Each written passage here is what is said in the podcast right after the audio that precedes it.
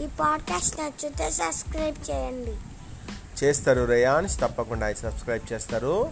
మరి ఈరోజు నేను చెప్పబోయే కథ ఏంటంటే హలో పిల్లలు ఈరోజు నేను చెప్పబోయే కథ ఏంటంటే కుందేలు పేచి తాబేలుతో పోటీ.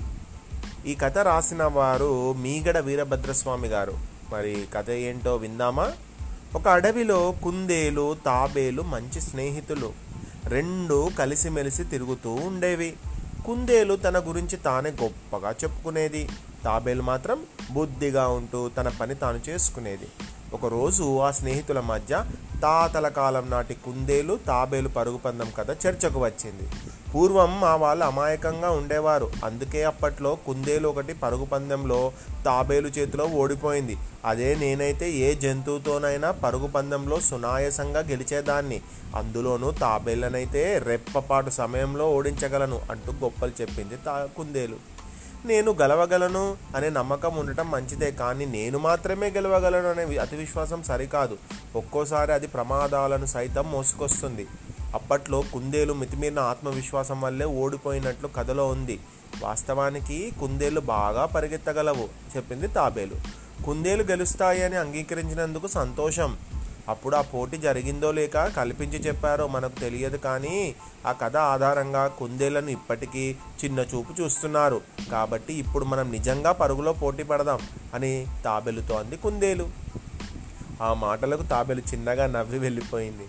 ఆ రోజు నుంచి తాబేలు ఎప్పుడు ఎదురుపడినా కుందేలు పరుగు పందెం ప్రస్తావన తీసుకురాసాగింది. కుందేలు తీరును చూసి చిలుకకు విసుగొచ్చింది. దానికి ఎలాగైనా బుద్ధి చెప్పాలని అనుకుంది. మరుసటి రోజు తాబేలు దగ్గరికి వెళ్ళింది చిలుక. మిత్రమా గెలుపోటములను ఎవరు ముందే ఊహించలేరు. ప్రత్యర్థి బలాన్ని చూసి మనల్ని తక్కువ చేసుకోవద్దు. ఆ కుందేలుకు బుద్ధి చెప్పాలంటే నువ్వు పరుగు పందానికి సిద్ధం కావాలి అంది చిలక. కొన్ని రోజుల తర్వాత ఎలాగోలా తాబేలును పోటీకి ఒప్పించింది. ఒకరోజు తాబేలు కుందేలు పరుగునకు సిద్ధమయ్యాయి. పందెం చూసేందుకు అడవిలోని చాలా జంతువులు పక్షులు అక్కడికి చేరాయి. పందెం ప్రారంభం కాగానే చిలుక పథకం ప్రకారం ఇతర జీవులు కుందేలు తాబేలుకు ఇష్టమైన ఆహార పదార్థాలను వాటి ముందు పడేలా విసిరే విసిరేయసాగాయి. క్యారెట్లు నిగనిగలాడుతుండడంతో కుందేలు పరుగు ఆపేసి వాటిని తినడం మొదలుపెట్టింది. తాబేలు మాత్రం వాటిని పట్టించుకోకుండా పరుగు మీదే దృష్టి పెట్టింది. ముందు ఆ తినడం ఆపు. తాబేలు నిన్ను దాటి లక్ష్యానికి చేరువగా వెళ్ళిపోతుంది. ఇప్పటికైనా పరిగెత్తు. లేకపోతే ఓడిపోతావు అని కొన్ని జంతువులు కుందేలును హెచ్చరించాయి.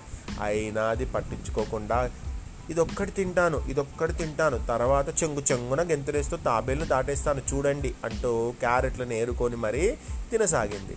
తాబేలు విజయానికి దగ్గరలో ఉందనగా కుందేలు తేరుకొని పరుగు అందుకుంది. కానీ పొట్ట నిండుగా ఉండడంతో శరీరం బరువైంది. పరుగు కాదు కదా కనీసం నడవలేకపోయింది.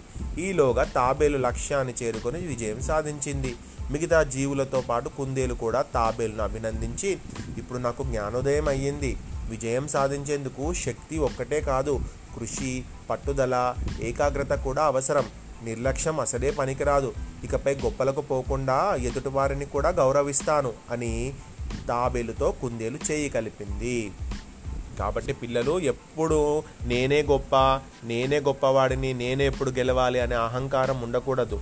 మన ప్రయత్నం మనం చెయ్యాలి. ఎదుటివారు గెలిచినా కూడా మనము వాళ్ళ గెలుపును అంగీకరించాలి. అంతేకాని వాళ్ళు గెలిచారు మేము ఓడిపోయామని బాధపడకూడదు. ఎప్పుడు నాకు స్ట్రెంగ్త్ ఎక్కువ ఉంది నాకు బలం ఎక్కువ ఉంది నేనే గెలుస్తానని కూడా గర్వంగా ఉండకూడదు అనేది ఈ కథ ద్వారా తెలిసేటువంటి నీతి.